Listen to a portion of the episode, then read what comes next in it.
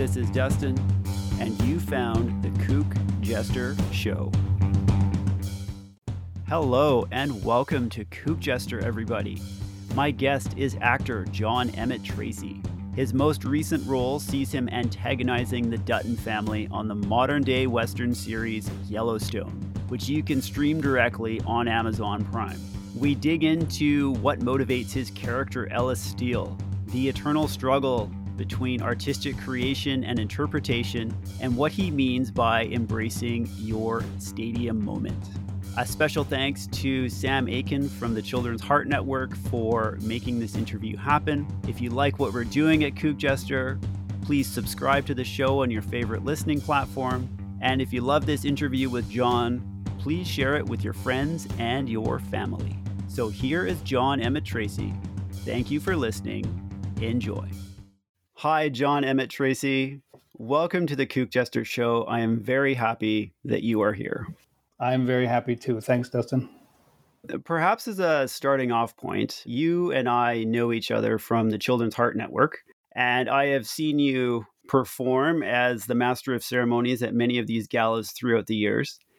As a first question, and if I could ask you to switch from the gala crowd to perhaps, say, a high school or a college graduation class, okay. you have been asked to be the keynote speaker to impart some words of wisdom. So, uh-huh. has there been a piece of advice which has been pivotal in how you've directed your career? Or is there something that you've learned along the way that you think would be helpful for these eager young minds? Hmm. Wow. Okay we're going right in, aren't we? To the yes, to the heavy. Oh, great. Yeah. No, well, we can start uh, off with something light. Like, do you like mango? No, no. So we can start there. Yeah. What's your favorite color? I thought we were going to ease in. No, you know, like anybody, life has been so full of those things, and I think a lot of these uh, bits of advice or you know directional changes that people help you with or advise you toward, they seem to resonate with me in the moment when you need them and sometimes they don't stay with me forever. But I suppose I think a lot about um, my father, who was an extremely talented athlete when he was young, and he's from the East Coast, and he was scouted by a couple of professional baseball teams, a couple of major league baseball teams, and was really uh, excited about it. But also, I think the the prospect of it really made him nervous, and he started to I guess, doubt his abilities. And, you know, he second guessed whether or not he could compete at that level. And he used to tell us this, you know, quite dramatic cinematic story about actually going down for tryouts in, in New York City and um, standing in front of the stadium. And he said he had his cleats in one hand and his bat in the other and his glove under his arm. And he said he just stared up at this and he changed his mind. He thought, oh, I can't, I'm not going to be able to pull this off. And he he got back in his car and drove home. And from the moment we could talk i re- remember him telling us if we have a dream if if life is telling us that there's something we're meant to do to at least try it you know to at least give yeah. yourself the opportunity to find out. And it really really resonated with me. And you know nobody in my family comes from performing arts. And it, you know where i come from we didn't know anybody involved in it. It, it wasn't a really tried and true path for anybody in my family or anybody in my life. So when I suddenly announced, and I was quite young at the time, that this is what I do and and this is who I'm going to be, yeah, you'd expect the normal amount of pushback from grown-ups saying, "Oh, you know, it's not a very stable, you know, business." Or I never got any of that once in a while a well-meaning you know relative of some kind would, might say something like that oh it's a tough business but in general especially from my parents and my grandparents they it was very encouraging and that particular story my dad it just rings in my ears you know and mm-hmm. it even rings in my ears when the journey is difficult you know when things get difficult yes. i think this is a standing in front of the stadium moment for me and i can either walk away from this and i don't mean walk away from the career but walk away from this opportunity or or a role may come up that is really challenging for some reason or other. And I sort of think about it as a stadium moment. And I, I, I really owe that to him. And I'm, I'm, grateful that he used to, you know, not only encourage us, but would instill that kind of thinking in us, you know? Just from that story, and probably from what little I know about the film and stage and movie world, is that I could imagine there would be a lot of ups and downs Can you take me into the casting room? You're auditioning for a role. do they usually have an idea of a look that they're going for? Is like a physical build, you know, mm. cut of the jaw, or is there more of an essence? And like, how do you adapt based on that once you figure it out? Well, it's such a great question, and it's also a complex one because, you know, I think whenever I've asked myself or whenever somebody else asks me something along these lines, what are producers looking for? What are casting directors or directors, what are they looking for? I think the answer is how many of them are there? Because I think every single person has their own perspective and their own set of priorities and what they see it as. I sort of look at the work that all visual and, and, and, performing storytellers do as interpretive first and creative second. So, you know, the writer is interpreting something from the world, something from life, and they're creating this thing. Uh, the directors and producers, they certainly are creative and they and they build a world or they sort of create a tone or a through line, but they're also interpreting first. And I think as an actor, same for me. I come in, you know, sometimes they've given me so much to interpret and I get to create just a little bit mm-hmm. um, mm-hmm. to, to sort of complete that circle. And other times they give you just a, a little. I was in a film uh, a couple of years ago that was completely improvised. So the director would you know tell us our character names and our relationships and this scene has got to be about you firing this person or you know some scenario and then there was no script and so the creative side was much much bigger in that than a, a normal job where you've got the words already written for you so the reason I went down that road about interpretive versus creative is that everyone interprets different.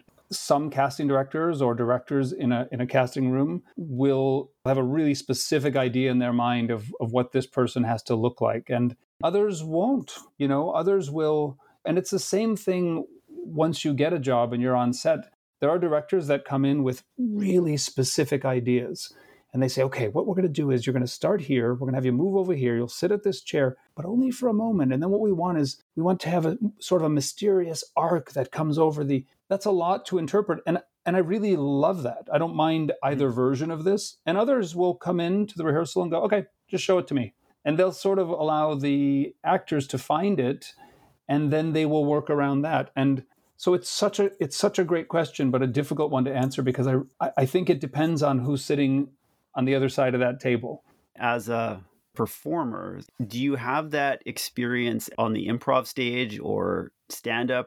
I don't have experience with either of those things, um, although I'm a fan of both of those things. I'm a huge fan of, of improv and of stand up comedy. There is a certain amount of improv involved. I, I grew up in theater, you know, live theater, and I was a magician as a child. So I did a lot of, you know, in the moment working with an audience. And you're always improvising around what happens with them and and in theater you know it's it's a set script until it isn't something will go wrong or something will distract from the audience or you know it's a it's a moving living kind of changing thing and it's different every night so i think you build a, a bit of an improvisational muscle i suppose just being in live environments and even as we, we you talked about uh, you know being at the gala you know emceeing a live event like that is very similar. You know, you're sort of trying to go with what happens in the room around you. So every actor has hundreds of stories of times when things went wrong in a live performance and how they got out of it and, and what yeah. they did to you know work work around it and i've definitely been in those positions where oh boy you know i remember working with a, an older actor who was playing my grandfather and he used to come in and he would get all the lines right, but he wouldn't say them in the order that the playwright had intended. So sometimes okay. he would he'd start giving me lines from the end of the play, you know, and I would say, "Okay, well, listen, Grandpa, let's get back to uh, this conversation about mom." Um, you know, I would try to I would try to steer him back. Those things can be really uh, exciting in a stressful way. You decided that acting was a, your chosen path at a young age. Was there a role which defined you where you were no longer an actor slash model slash waiter slash like and you just embraced it and this was the path you were going to do hmm.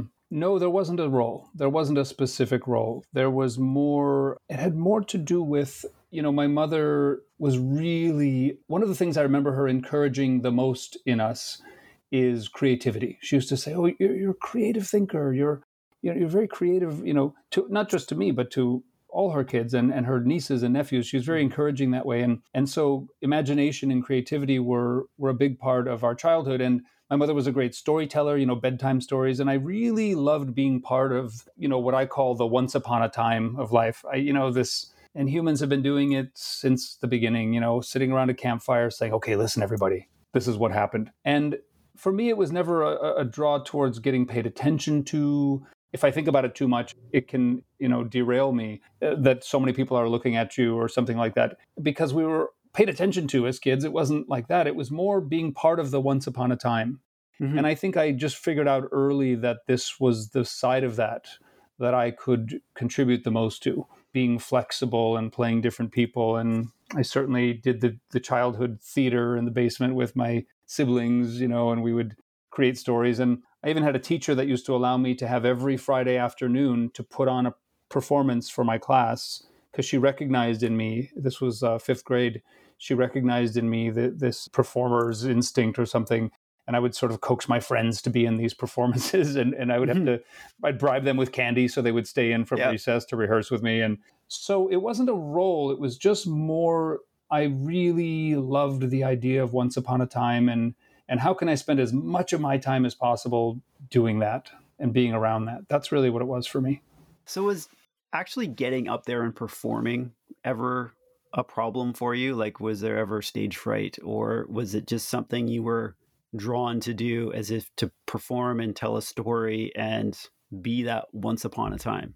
It wasn't really a problem for me. Um, I remember being really little, I don't remember how old it was, and getting asked to get up in church and read sort of passages from you know from the, the bible and and you know i think a lot of the people a lot of the priests used to tell my parents i think we've got a future priest here well I, really just liked, you know, the good material to read. I liked like yeah. the script and I liked the the storytelling side of it, and it was a it was a captive audience, so that was nice. I, I didn't have that sort of. Um, as you get older, you start to, you know, I have friends who are amazing singers. My, my daughter is an amazing singer, and her ear just naturally finds notes. I've never had that ability, but I think you don't realize you're good at it until you start to get older, and people go, "Hey, you're you're a really good singer. You know, you, you start to hear that. And it wasn't until I started getting comments like that that were similar to your question. Do you get nervous up there? Are you afraid mm-hmm. to?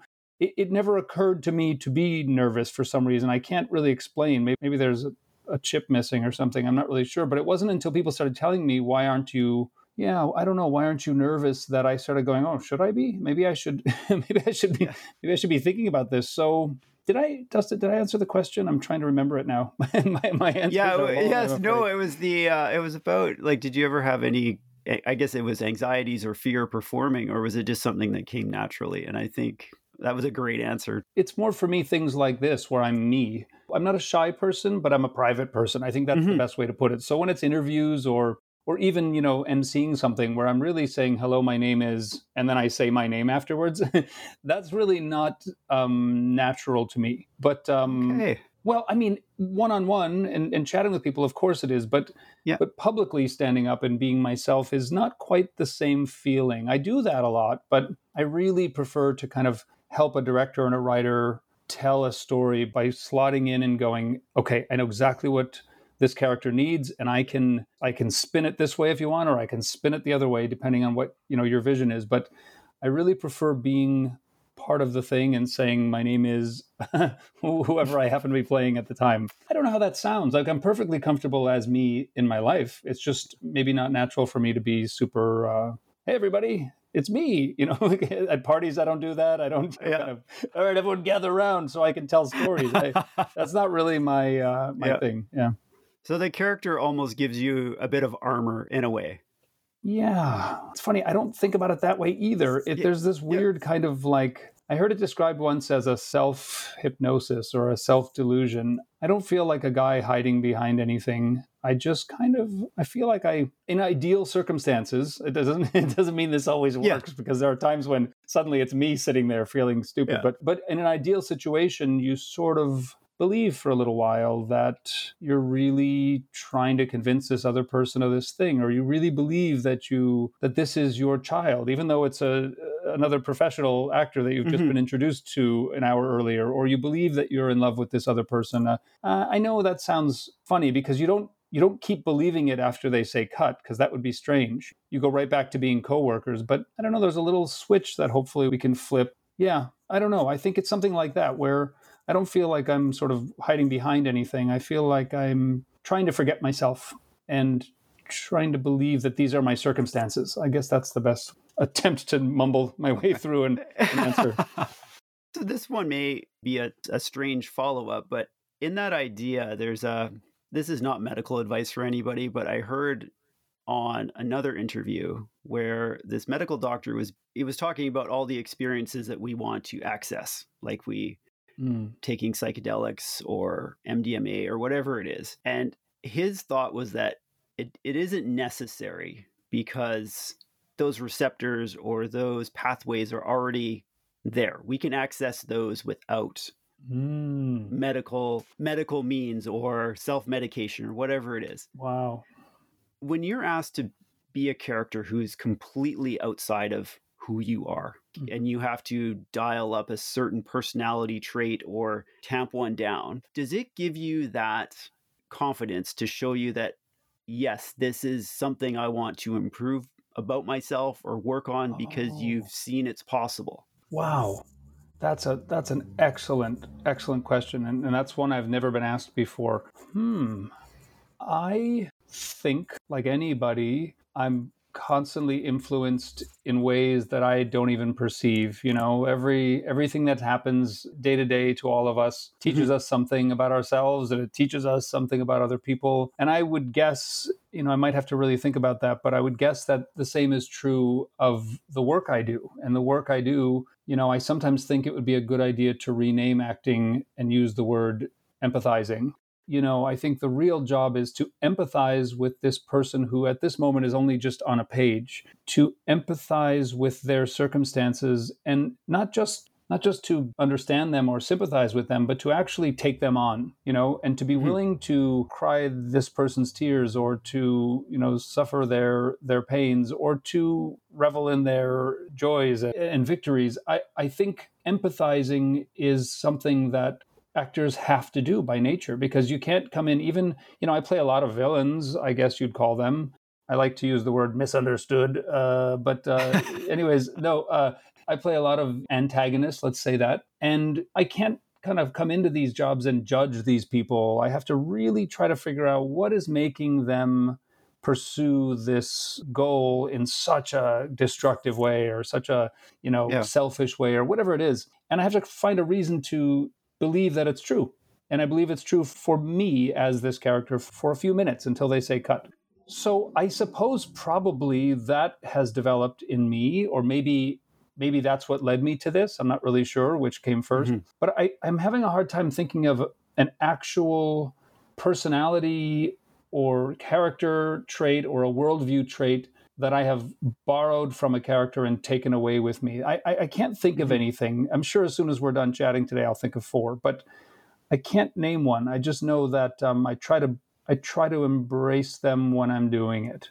So you just mentioned that you play a lot of misunderstood characters, villains, bad Yes. guys. Yes, thank you. I like that word. Uh, every once in a while, my wife will have a dream where I'm in it and being less than an ideal husband, and she wa- she wakes up the next morning and I get like this little cold sensation from her. I'm like, "What happened?" Yeah. She's like, oh, then she fills like- it in. Oh, I dream. You know, I had a dream and you did this, this, this, and this. I'm like, "Oh, fantastic! Great start to the day." Yeah, I was to say you're lucky you don't get hit. Cold shoulder's one thing, but you Yeah. know they'll wake up in the middle of the night and smack you on the shoulder. Like, how could you? Yeah. Yeah. I'm like, "What? What? I was sleeping." But when, but when your wife sees you in a role where you have to be despicable or awful and you walk back through the door, does she see that guy or does she see John? Is there oh, like Oh, an that's great. adjustment period for her? Well, it, it's making me think of a couple of things. One is my wife. It's you know it's the family business, so she's she's involved in many ways. You know, and a lot of times a, a role will come in or say an audition or something, and she'll look at it and she'll sort of look for the the villainous qualities, and and then her enthusiasm will she'll go, oh great, you know, you kill her at the end, perfect for you, or something like that. Yeah. You know, she Yeah. and and or is, but if it says you know something that I like to believe I am, you know, a family man or a, a funny dad or what, however I actually self-identify, she reads it and says, "Oh." it's, it's it's kind of a little joke we have. I mean, obviously she knows I can play, and I certainly do play, you know, nice guys uh, in my career too. But no, I don't think because I'm not really the kind of actor to sort of bring that stuff home with me. But what I will tell you happens to me sometimes. Oh, I wish I'd thought of this ahead of time and I could have found the name of this this researcher. But there was somebody that I read about a few years ago who was doing research into what actors do and comparing it to dreams. Funny enough, you've mm-hmm. just asked about a dream. And I'm sorry, scientists and doctors and people who understand this stuff out there that better than I do. I'm going to get this wrong, but I'm just going to try. It had to do with, you know, when we dream something, there are brain chemicals that start, you know, circulating. And many times they're designed to help us through potential future problems. You know, when you're little, you dream about falling uh, out of a window or getting chased by a bear or something. And a little kind of a little mark of chemical response happens inside our bodies, which tells us next time we actually are near a window be careful. Mm-hmm. This is the theory. I don't know if I'm speaking it correctly, but and this researcher was discovering that many times with actors, that same thing can happen. If you're really intensely involved in something and you're believing it's sort of happening, and I don't mean believing in the way where it's a clinical problem. It's only it's only when the curtain goes up until it drops. You know, you really shouldn't be, to my opinion, it would be unhealthy to to wander around as this person. I'm sure other actors do that, and I'm sure they do it very well. So I don't really bring these these traits home. But what I will tell you is, you know, in the times in my life when I've played, for example, Hamlet is a good example. I, I was lucky enough to play that three times, and that's a really long performance. And sometimes on a matinee day, you're doing two three hour performances back to back. And this person is going through a range of things from self loathing to suicidal thoughts to hatred of people around him to envy to all kinds of you know we could we could analyze that a character like that forever but when you're swimming around in those waters for a long time across a rehearsal period or maybe let's say 6 hours of performance during a day it can't help but sort of I don't know. Those chemicals are there, and you're feeling a bit, you know, you're not feeling fully upbeat or yourself. So I know there are times when when I'm working on something where I can feel a, a little hmm, emotional change in me or something like that. It's yep. not though. I believe it's not. I, I don't come home and go, oh, I can't believe I lost that patient on the table today. It's not. It's not like that. You struggle through it enough times as they're filming it that you maybe have a little bit of a a residue of the feeling. Has there been a role? I have my own guess on this one, but is there a role that gives you credibility with your kids where they're like, yeah, that's my dad? Um, any actor you'd ask, or any kind of public person you ask who who does things that the public sees.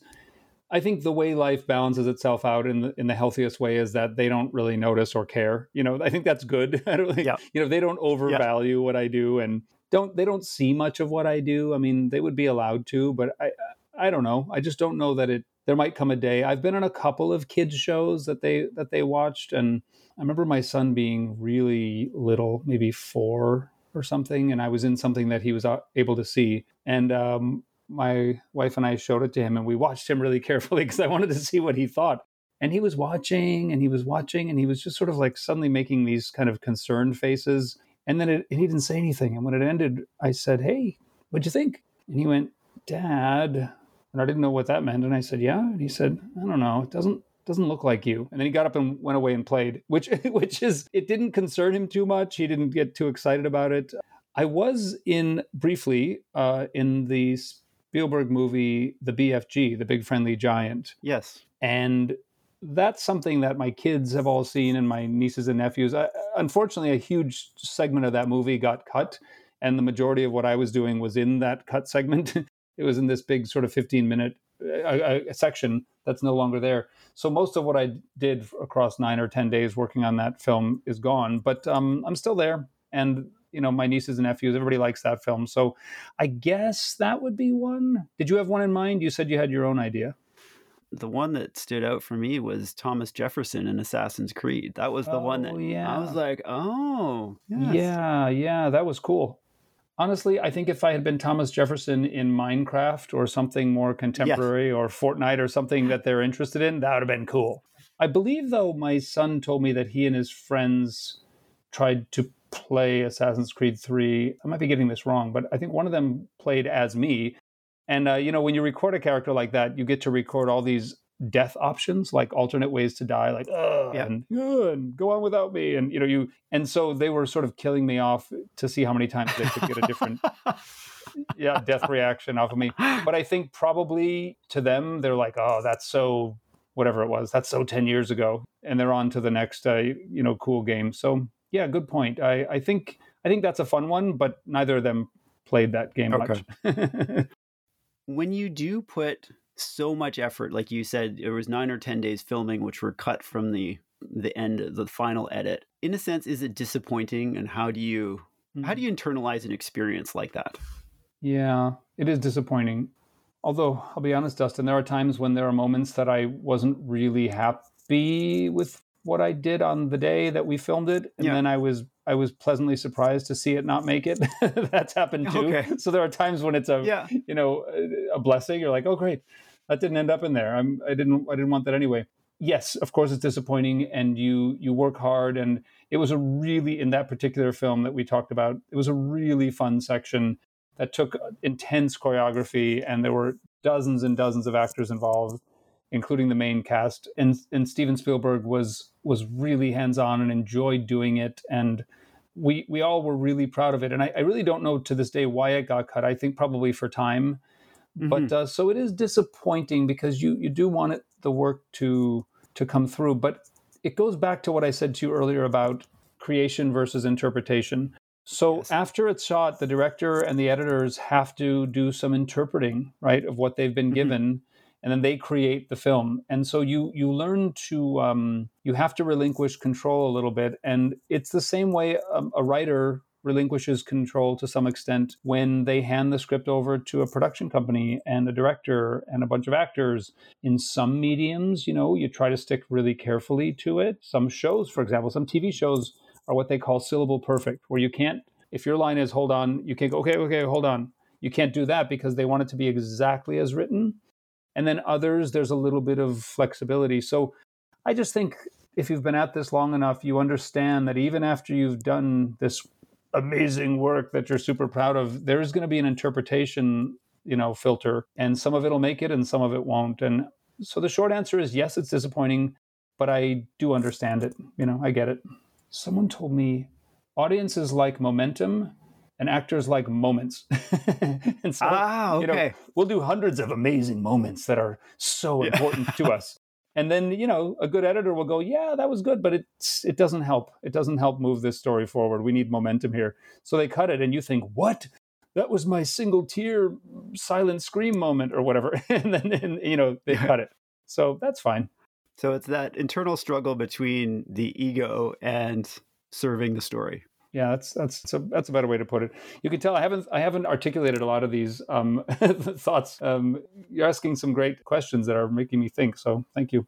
I picked up on how you noticed when you were working with Steven Spielberg. He was talking about there was a, an effect. He was like, "Oh, we'll just film this little flag and then we'll put an effect on it." Mm-hmm. and it'll blow this up. So you're yeah, that's right. I did mention that and not everyone pays attention to the people that are paying attention. Do you know what I mean by that? Mm, yeah. And yeah, well said. Is that part of like what you do, just trying to figure out the whole process? Like, do you just do your bit, or are you figuring out how the sound works and how the visual effects come in? I think before you flip that switch I mentioned earlier, where you know your character doesn't hopefully doesn't see cameras there because it would be weird for your yeah. you know you don't yeah. so there is a there's a version of what is sometimes in acting called the window of reality. You know, you have a very small window of reality where you mm-hmm. don't notice what's outside of this kind of perimeter you've created. But the moment you're talking about, I was not on camera, I was off camera. Yeah. And absolutely, I think most people involved in not not just film and TV and theater, most people involved in any business, they notice details of that world that other people might not notice. You know, mm-hmm. it's just kind of uh, when I watch TV and film, I have to stop myself. I don't want to annoy the people I'm watching with, but I, I'm thinking to myself, oh my goodness, that must have been a really difficult day.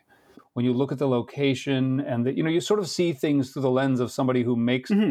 the soup, I guess, or you think, oh, look look at that tracking shot that's so incredible how they do it and really audiences might not notice that stuff and i'm sure there are many things in in say music production or so many different fields that details that go into it that just go right past me. But if you're in those fields you notice the architecture how the such and such was built.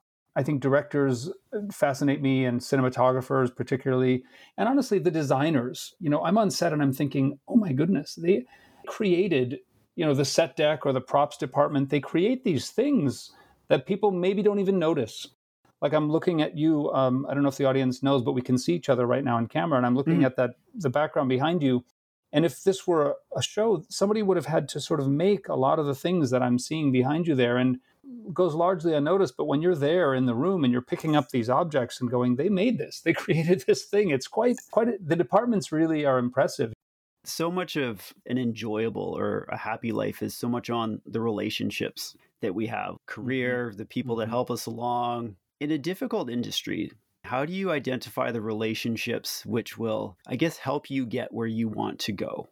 As I hear that question, I think the best way for me to understand it and, and, and answer it is that was an issue. That was something I used to have to think about before I figured out my own priorities for life. I'm trying to decide if I like how I said that. Um, the mm.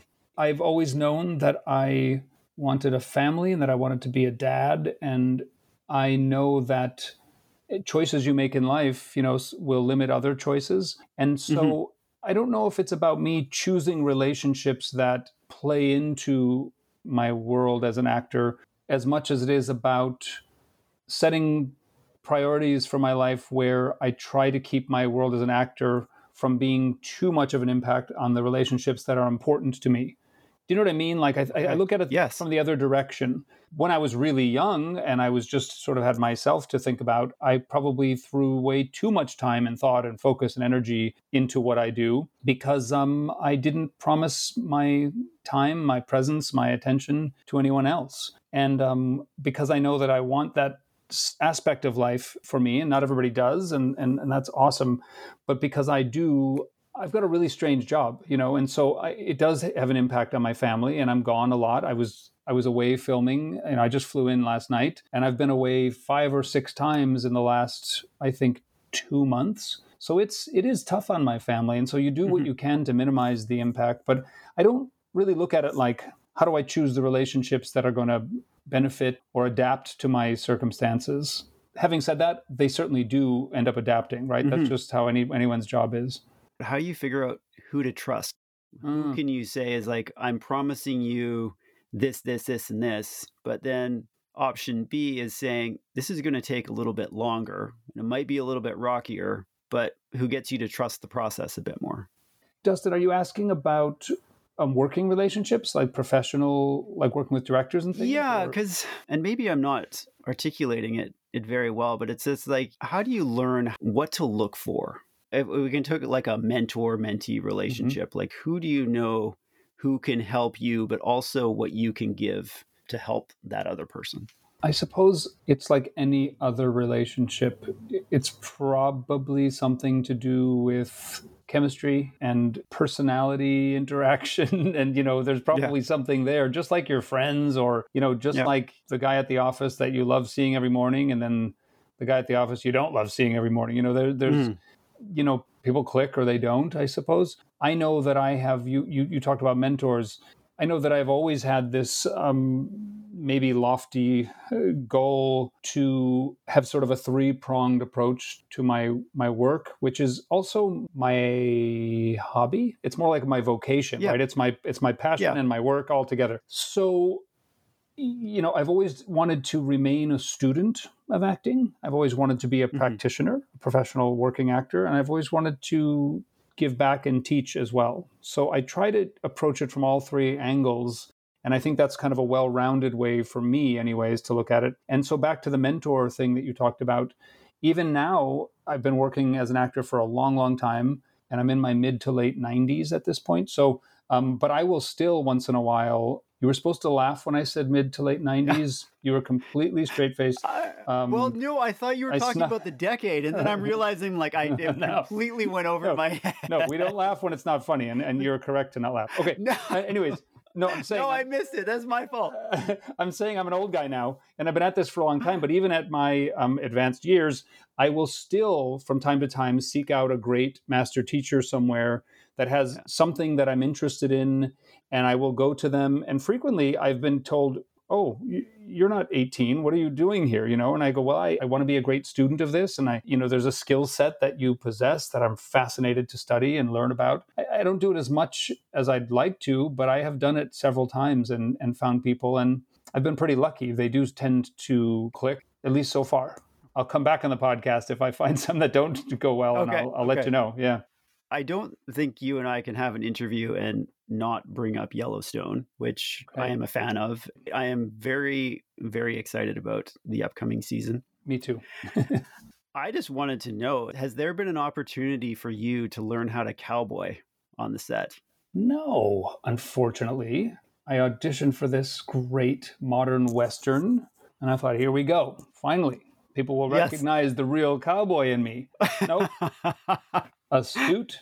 I remember my agent telling me that I got a part in Fifty Shades Freed, and I was like, okay, my big nude scene kind of coming. Nope, they didn't let me yeah. do that either. So no. it's not always what you think it's going to be. But no, you know, I, I, I certainly go to the ranch at the beginning of the pandemic when we were doing season four. The, the, the production created all these amazing opportunities for the cast and crew because we, we this was early days, no vaccinations, and we were creating these zones and these the cast and crew were sort of bubbling together in a couple of hotels where no, nobody else we couldn't socialize outside of it. So they would create these amazing weekends for us where they would do horseback riding and, and whitewater rafting in montana.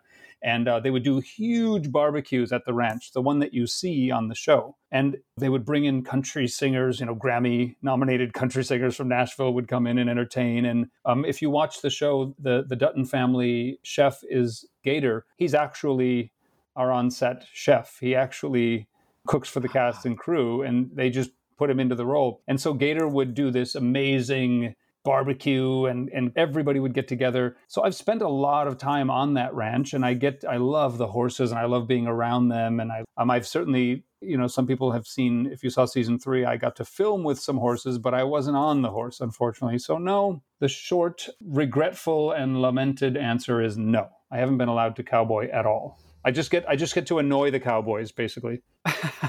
but uh, as Ellis Steele, that scene where you came in, where you're you're walking down the hill, like it is very well done. How you mm-hmm. are not in your element and they perceive you as a threat right away, and it mm-hmm. sets up the entire conflict for the next while. It's just it is a great scene. And then Rip charges at you with a horse. Like, so I did have a question about that. Is like, do you guys just turn it off? Or are you like, dude, you just ran at me with a horse. Like, I need a minute before we can have lunch.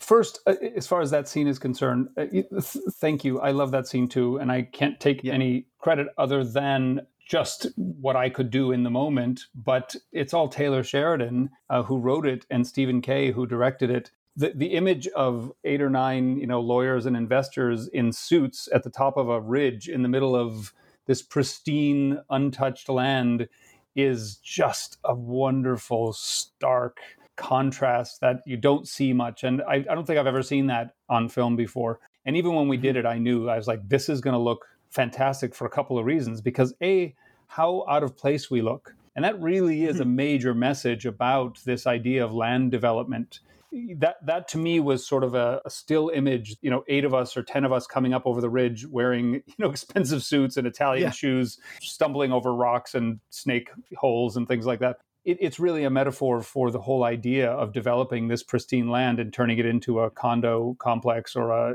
casino or a resort or something so it's a brilliant idea and i think it was executed really well by stephen and the cinematographers to get to your question about Cole Hauser, who plays Rip, is a fantastic actor and a really great guy. And he came up with that. That wasn't scripted. He just kind of did it. And you just sort of go with it.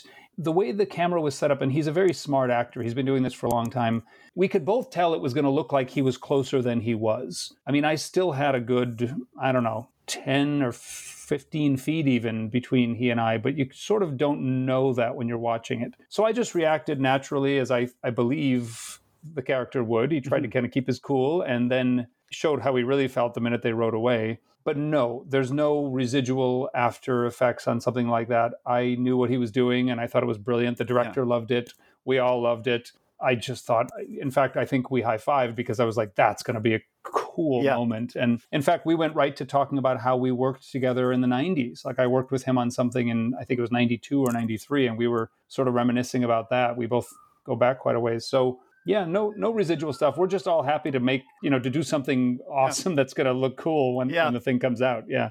I know you were talking about playing villains, and Ellis isn't necessarily evil per se, but he has a you, Dustin. Thank you. He, he misunderstood. Has, but exactly, but he has a certain set of weapons, like a certain, like he's got a gentleman's arsenal of lawyers and government officials and bribes that you don't necessarily see. He's got a separation between the actual evil. There's other people in the show that do bad things who kill people. Yes. Ellis doesn't do that directly. Right.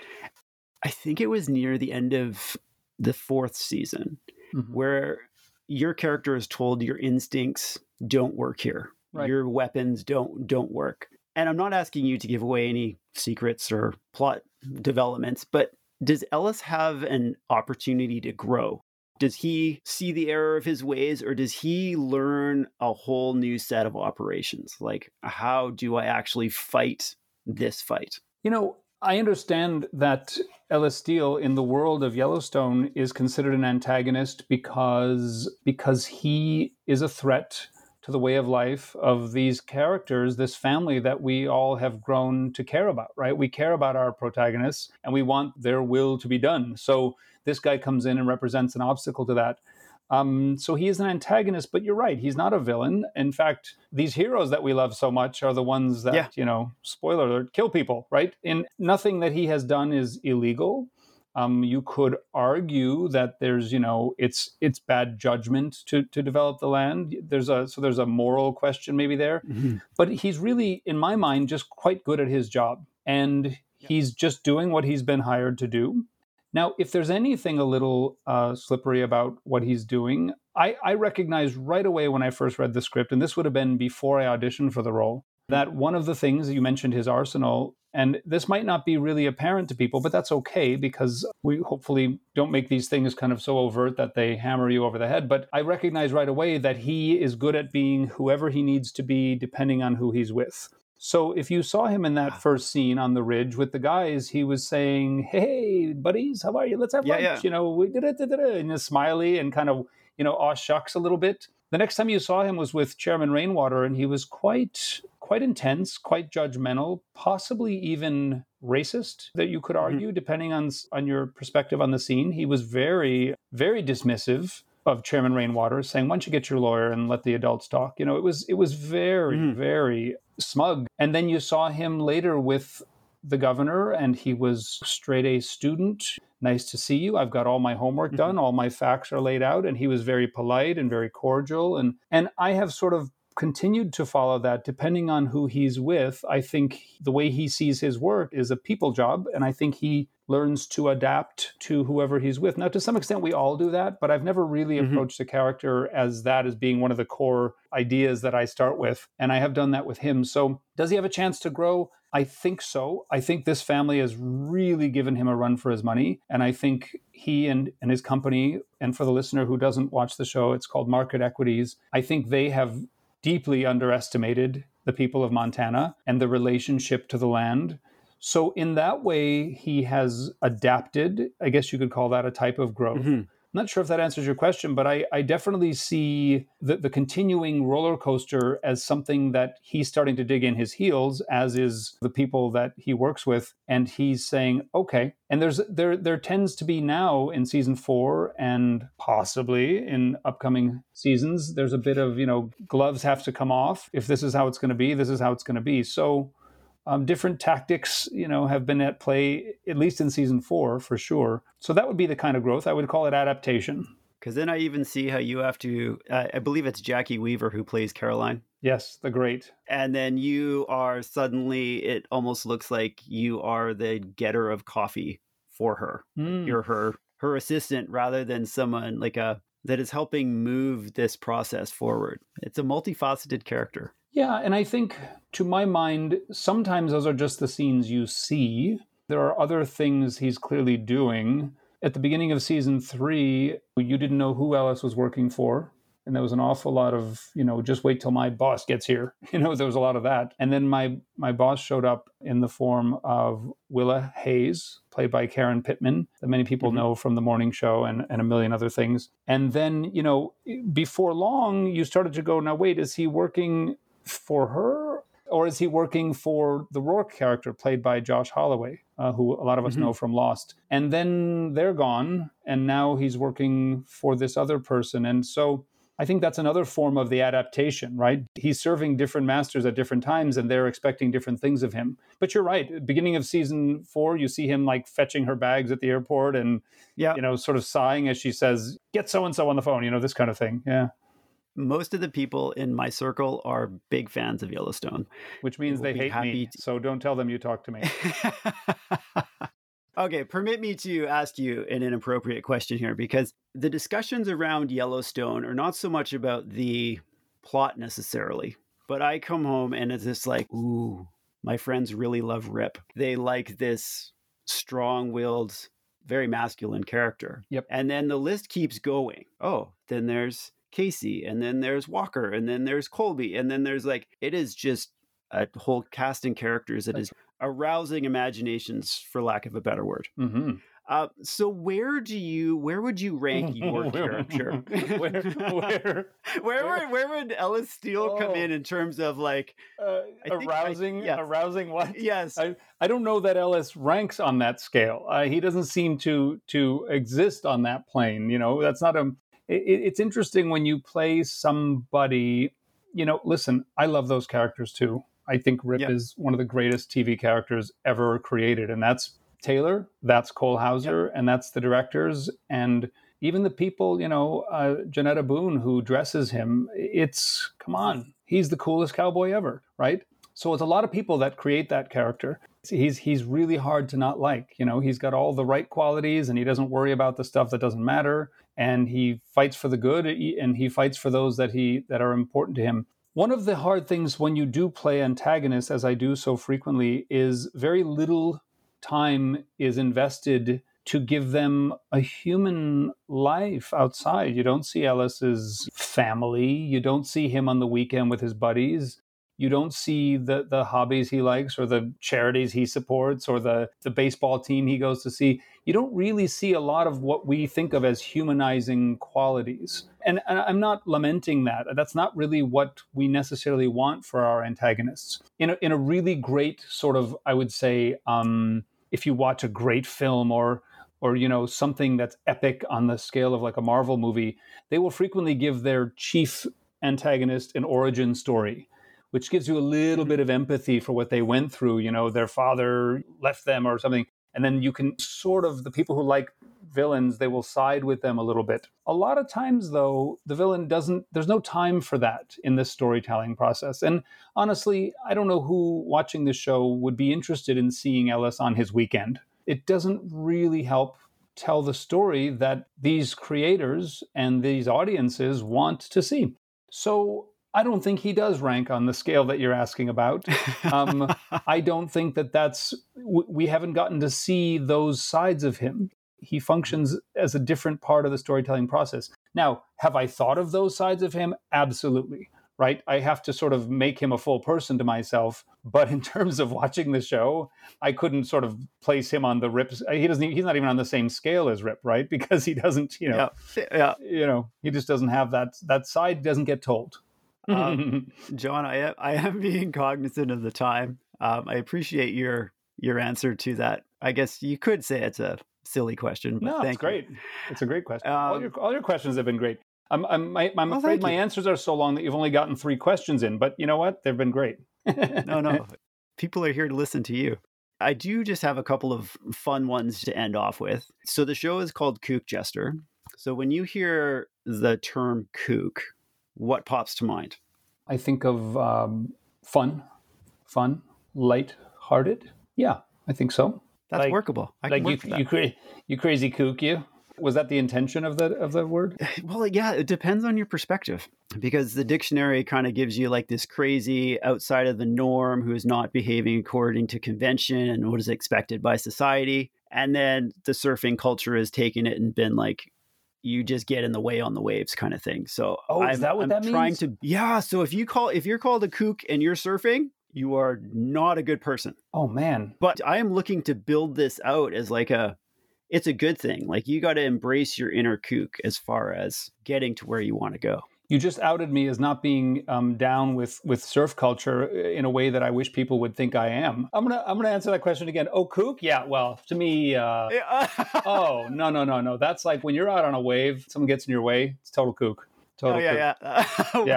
Yeah. Excellent. Oh, reference. kook! You said. Sorry, I didn't realize. Yeah, yeah, yeah, yeah, yeah. Anyways. Uh, I, I frequently feel like a kook. I can say that. The non-surfer, Uh, the the last- non-surfing kook. Uh, and the last one has to do with music, and I ask a version of this to everybody. So you play, if we're looking at the misunderstood bad guy characters, do you have a like a go-to playlist or song that just gets you into the evil mindset? Great question. The word evil, I'm not so sure about that, but um, but I will say it. I remember being a really young actor. At a certain age, you're trying to find the answer. Like, how do I do this? Right?